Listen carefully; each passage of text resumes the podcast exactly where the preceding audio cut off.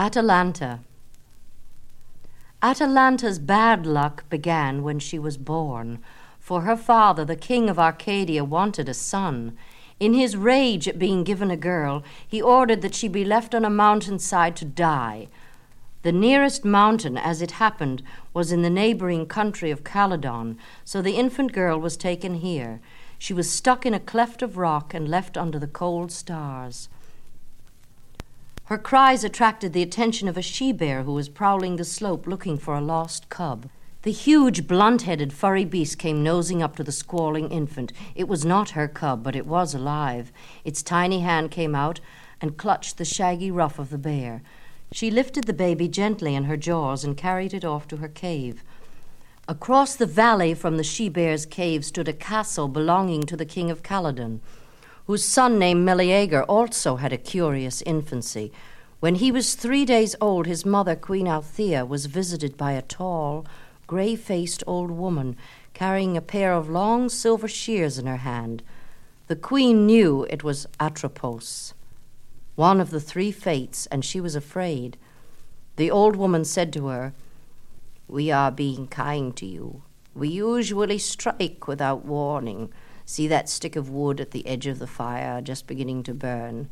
Your son's life will last just as long as that stick remains unburned. Atropos then disappeared. Althea leaped to the fireplace, snatched the stick out of the flames, and then locked it in a great brass chest. The prince was not the same as other children. From the time he could run, he was interested in nothing but hunting. His father was delighted with the boy. He had his smith make a tiny spear and a bow that shot arrows no larger than darts, but they were not toys. Meleager practiced with them constantly and learned to use them well.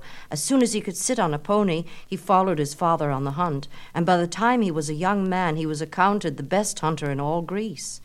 He had taken enough pelts to cover the floors of the huge castle skin of lion, wolf, and bear. The walls were hung with stag horns and boar tusks. He hunted on horseback in the lowlands, on foot among the hills. However, Meleager was a worry to his parents in one respect because he snubbed all the eligible maidens of Calydon. Father, please, he said, I can't stand them. Soft, squealing little things, no good with spear or bow, hopeless on horseback. I'll not marry until I find a girl who can hunt by my side. One day on the slope of a near mountain, he cornered an enormous bear. It lashed out with its great paw and struck Meleager's javelin from his hand. Then the bear charged so swiftly that the lad barely had time to draw his dagger before the beast was upon him.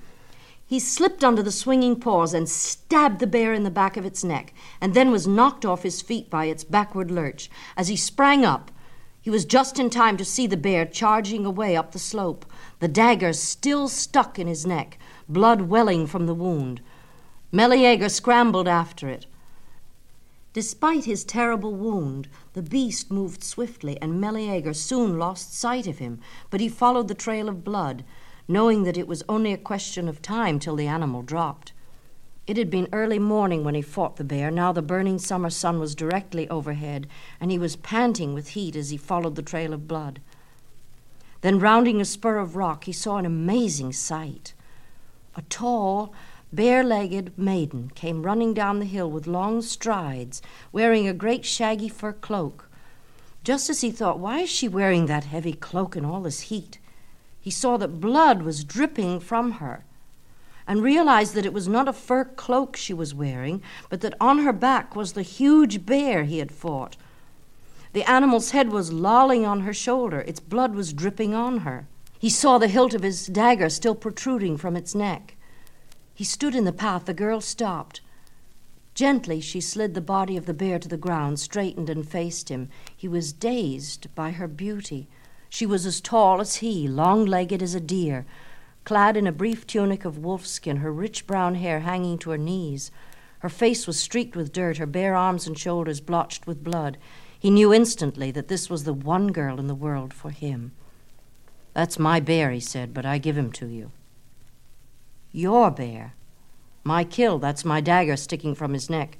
I've been tracking him all day, but you can. He was interrupted by her hoarse cry of rage. She stooped swiftly, picked up a huge stone as if it were a pebble, and hurled it at his head. He ducked but felt it graze his hair. He saw her bend again and pull his dagger from the bear's neck. Then, holding the dagger, she came slowly toward him. This bear is my brother, she said. You have killed my brother. Now I must kill you. Sweet maiden, sweet. You'll find me bitter as death. Come, pick up your spear and fight. He picked up his spear and hurled it in the same moment. It sang through the air and split a sapling neatly in two. He turned and stood facing her with empty hands. Why have you disarmed yourself? she said. I mean to kill you. Come ahead, then. Use the dagger by all means. It will make things more even. She howled with rage and flung the dagger away. I need no favors from you, she cried. I'll do it with my bare hands. She rushed upon him. He caught her by the arms and tried to handle her gently, but it was impossible, as she was as strong as a wild mare. She caught him in a great bear hug that almost cracked his spine. Grunting, twisting, he broke her hold and then wrestled in earnest. There, under the hot sun, before the glassy dead eyes of the bear, they wrestled. Atalanta was a powerful fighter because she had been adopted by the she bear, raised in the bear's cave, and treated like a cub. She had grown up among successive litters of bear cubs, wrestling with them, hunting with them. She had grown into a gloriously tanned, supple, fleet footed young woman, strong as a she bear herself. Wrestling Meleager seemed an easy matter to her. She planned to crush him in her hug and hurl him over the cliff. However, as she wrestled with Meleager under the hot sun among the fragrance of thyme and crushed grass, something new happened. She had been used to wrestling shaggy bears, noticing with wonder how smooth her own arms and legs seemed against their mass of fur. She had wondered why she was so different, so hairless, and yet glad somehow that she was different. And now, as she held the young man in her mighty clutch, she felt his smoothness and it was as though she were touching herself for the first time. Her own body seemed strange to her, yet deeply familiar.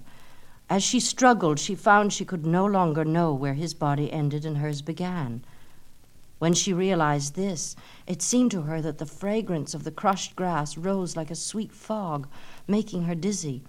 She found her knees buckling. She who could run miles up the steep slope of a mountain, outrunning even the mountain goats, felt her legs weakening. Her last thought as her mind swooped and darkened was, It's magic. He's doing some magic. He's fighting me with magic. When her head cleared, she found they were sitting with their backs against a twisted olive tree near the edge of the cliff and looking out into a great gulf of blueness where a brown eagle turned. Their arms were still about each other as if they were wrestling, but their bodies were still she was telling him her name. I am Atalanta. I belong to this mountain, to the clan of mountain bears. I am Meleager, he said. I belong to Atalanta. So Meleager found the huntress he had dreamed of. They hunted together on hill and lowland, in forest and swamp and field, on foot and horseback, with dogs or with long legged hunting cats brought over from Egypt called cheetahs, but more often by themselves. They hunted so happily together and brought back so much game that word came to Artemis, goddess of the chase, lady of the wild things.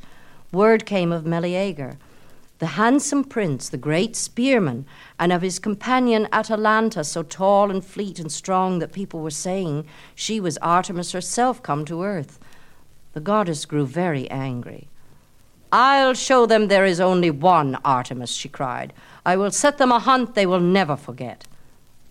She dug her hands into the muck of the river Scamander and molded a huge boar, mud colored with evil red eyes, far larger than any boar seen by man, large as a rhinoceros, armed with tusks so long, heavy, and sharp he could shear down a tree with a toss of his head. She made this huge beast, filled him with a raging bloodthirst, and set him in Calydon to ravage the countryside. Immediately the beast began to spread death and terror throughout the land.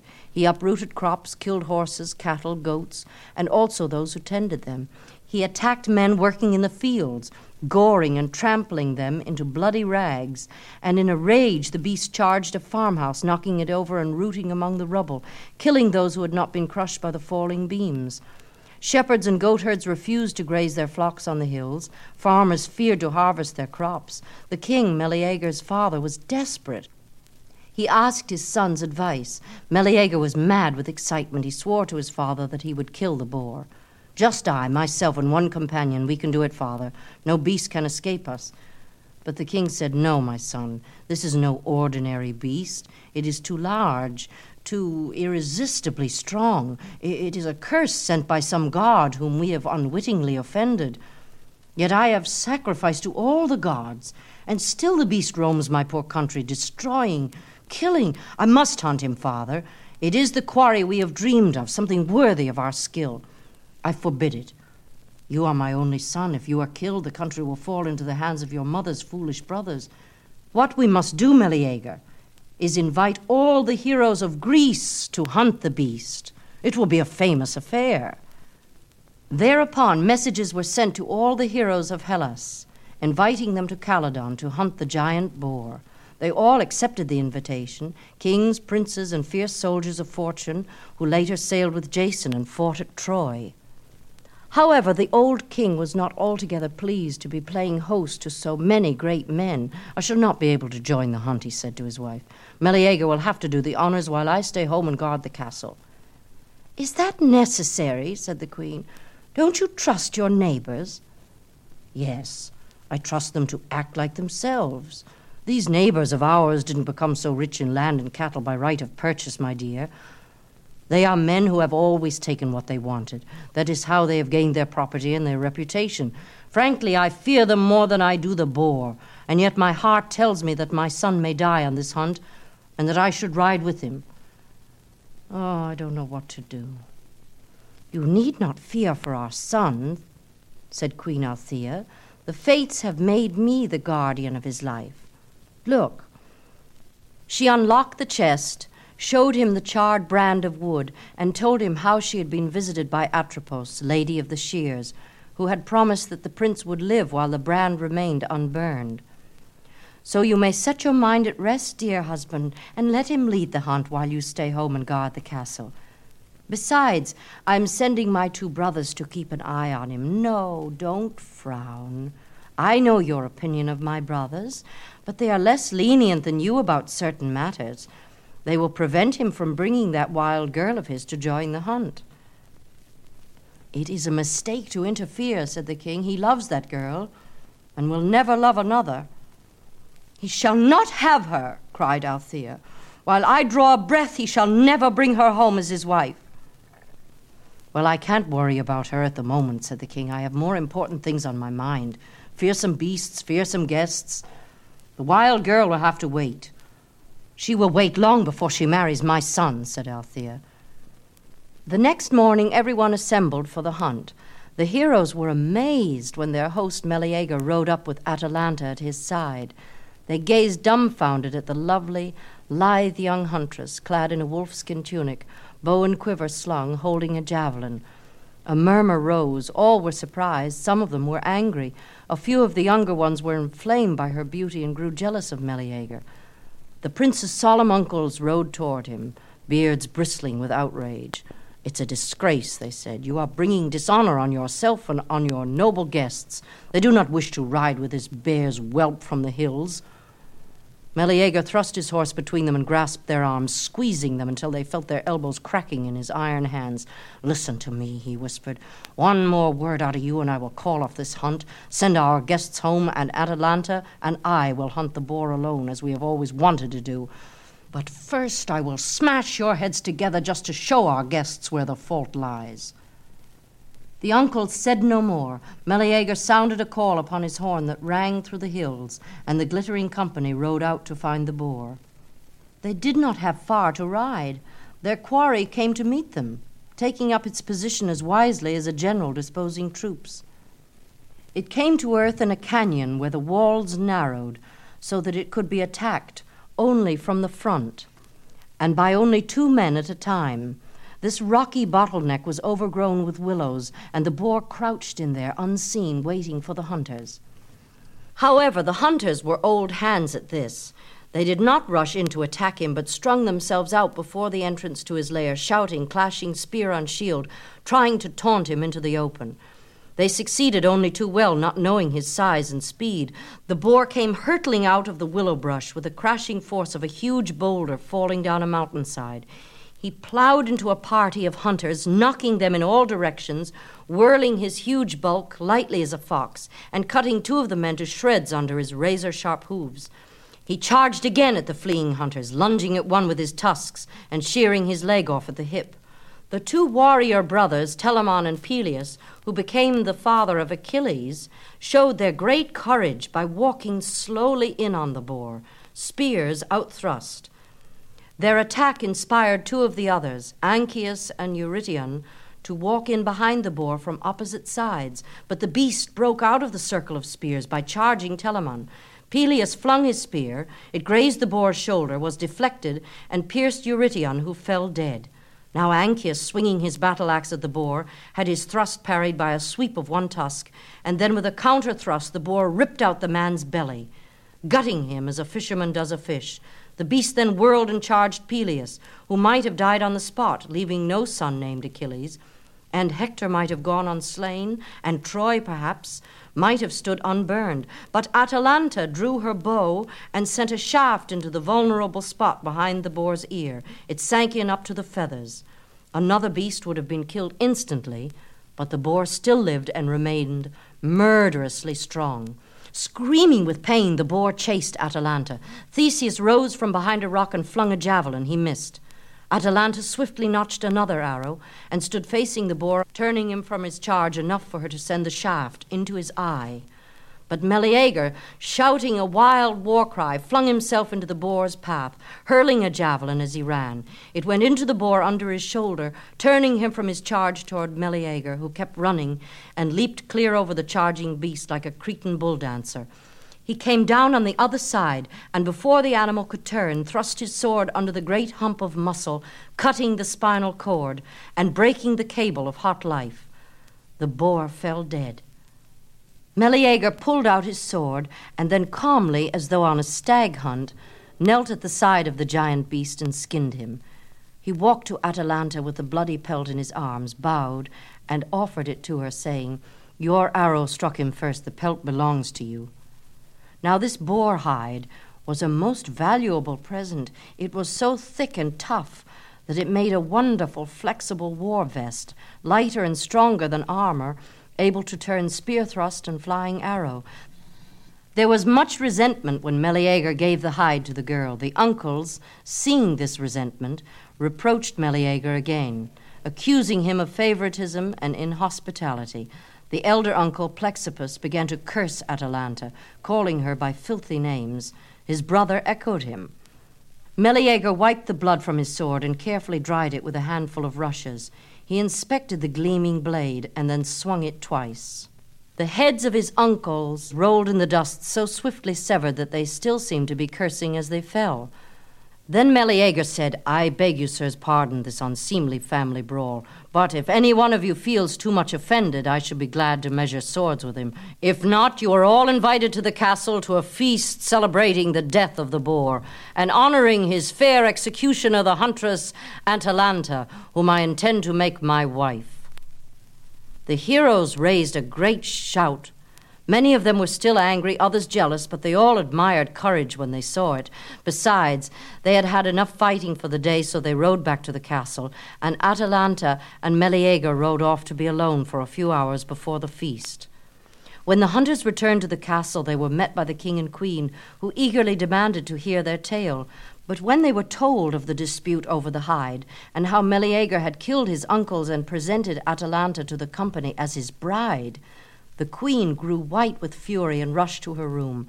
There she sank to her knees on the stone floor and cried, Bad prince, disobedient son, you have dispatched my two brothers to Tartarus, and in their noble stead proposed to bring home this wild, nameless nymph of the hills. This shall not be my son, my enemy. The fates have given your mother the power to end your evil ways. Mad with grief, Althea sprang to the chest, flung it open, pulled the charred stick from its hiding place, and threw it on the fire. She watched it burn. At this time, Meleager and Atalanta were in their favorite place under the twisted olive tree on the cliff, looking out into the great blue gulf of space and speaking softly. I want to be your wife, said Atalanta. You are the only one I shall ever love. But why must we live in a castle? Why must I be a queen and wear dresses and sit on a throne? Why can't we stay as we are, roaming the hills, hunting, fighting? We will, we will, cried Meleager, for every day we spend indoors being king and queen and making laws and such, for each day spent so poorly, we will spend ten days riding, hunting, fighting, you and I together, side by side. I promise you, Atalanta. And this I promise too. He stopped. She saw him clutch at his chest, saw his eyes bulge, his face blacken. She caught him in her arms. His head snapped back, his scorched lips parted. He uttered a strangling howl of agony. His head lolled, and he was dead. In the castle, Queen Althea prodded the fire with her toe, scattering the last ashes. Then she straightened her robes and went down to tend her guests. After Meleager's death, Calydon became hateful to Atalanta. She left its familiar crags and slopes and made her way to Arcadia, obeying some dim instinct, a dumb homeward impulse that was the only thing she felt in her terrible grief. She went back to Arcadia, where she had been born. The king, her father, now very old, realized from her story that she was his daughter, whom as an infant he had exposed on the mountain, and that she had grown up to be as mighty a hunter and warrior as any son he could have hoped for. He recognized her as his child, and she lived in the castle. But hunting was hateful to Atalanta now, and everything that reminded her of her murdered lover, her fame had spread throughout the land, and the heroes who had gone on the Calydonian hunt, and others too, came to woo the warrior maiden, for she was an orphan no more, but a princess who could inherit land and cattle and gold. So they came a courting. Atalanta could not bear the sight of them. I will never marry another, she said to her father. That part of me died with Meleager. I will never love another man. Send them away. I cannot insult them, said her father. They are too powerful. If I seek to drive them away, they will make war upon me, conquer me. And you will be dragged off a captive instead of a wife. Whoever takes me captive won't live long enough to enjoy it, said Atalanta. However, let us do this. Announce to them that I will marry only the man who can outrun me in a foot race. If he wins, he marries me. If he loses, he loses his head. The king agreed. Atalanta's terms were announced. Most of the heroes who had watched her in action on the hunt had observed her speed of movement and had studied her long legs, knew what the outcome of a race must be, and decided to seek brides elsewhere. But some of the younger men were rash enough to persist. One by one they raced Atalanta. The entire court turned out to see these races. Race followed race. She wanted no rest in between, and it seemed to the spectators that the young men still scrambled at the starting post as Atalanta flashed across the finish line. She was merciless about imposing the penalty. Each losing suitor walked to the chopping block and paid with his head. Now there was one young man, Hippomenes, who had also been at the Calydonian hunt, although he had played no great role there. But he had fallen violently in love with Atalanta, so much in love that he was grieved at the death of Meleager, because he knew that it would pain her so.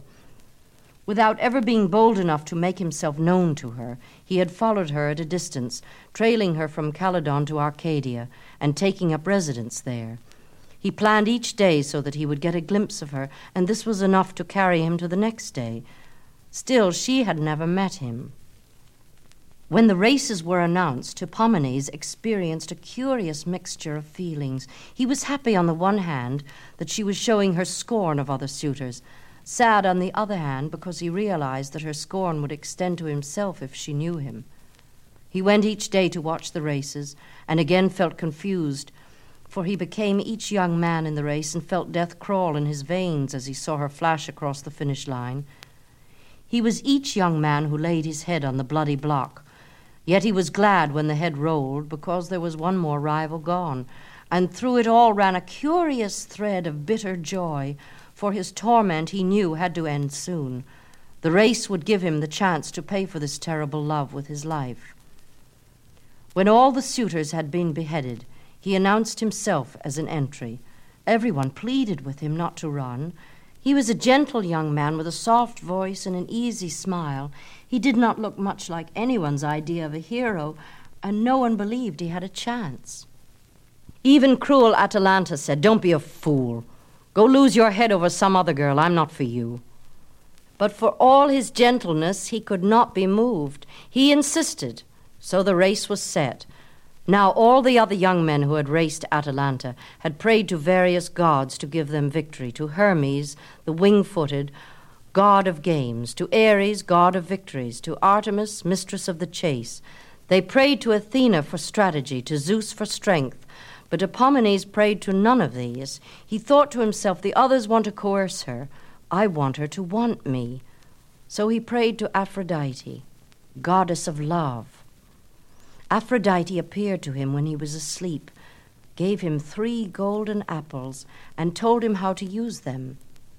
When he awoke, he knew that he had been dreaming, but there were the three golden apples gleaming on his bed. He hid them in his tunic and went out to race. It was a brilliant sunny day. All the court was there.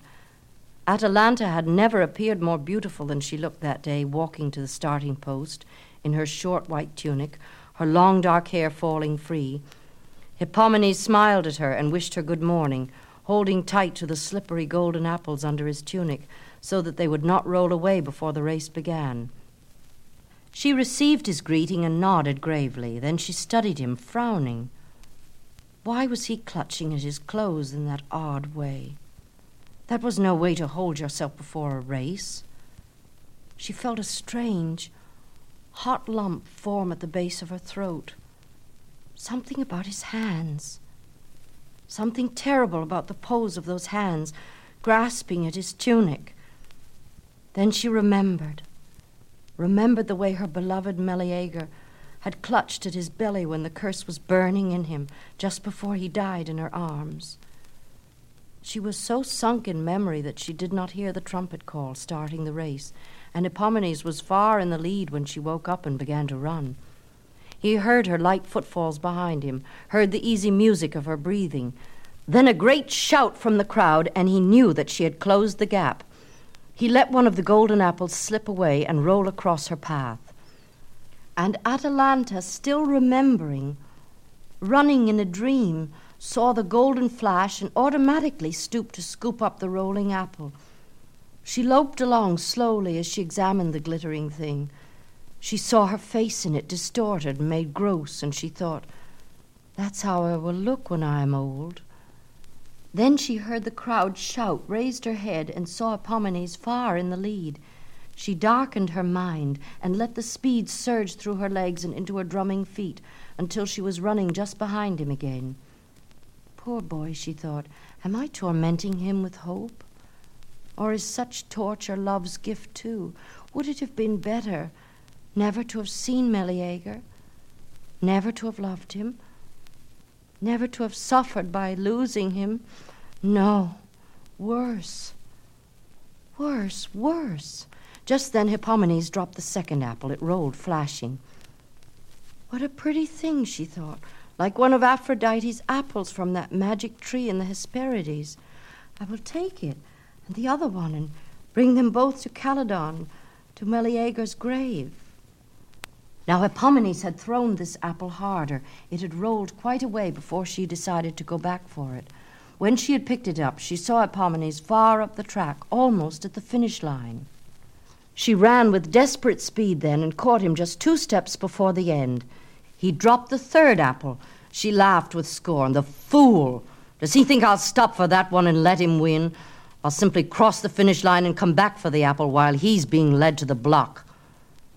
The apple lay before her feet. It was not rolling. All she had to do was bend in her course and scoop it up. But did she have time? The apple burned. It became a head bright with blood. Hippomenes' head falling under the axe. It changed into the head of Meleager's uncle being scythed off by the flashing sword. Became Meleager's face, bright with sweat and agony. Became her own face, reflected, gross, distorted, old. Growing now, swelling, blown up by the roaring of the crowd, mushrooming into the golden radiance of the sun, so enormous, so indifferently hot, touching the earth with seasons, budding flowers, beasts, hunters, nymphs, horses, amorous princes, angry queens, birth, and murder. She held the three golden apples, dreaming into their polished fire, her face wet with tears, and the roaring of the crowd was dim, lost thunder like the pounding of the surf. She stood there on the course, lost in her dream, as Hippomenes crossed the finish line and came back to claim his prize.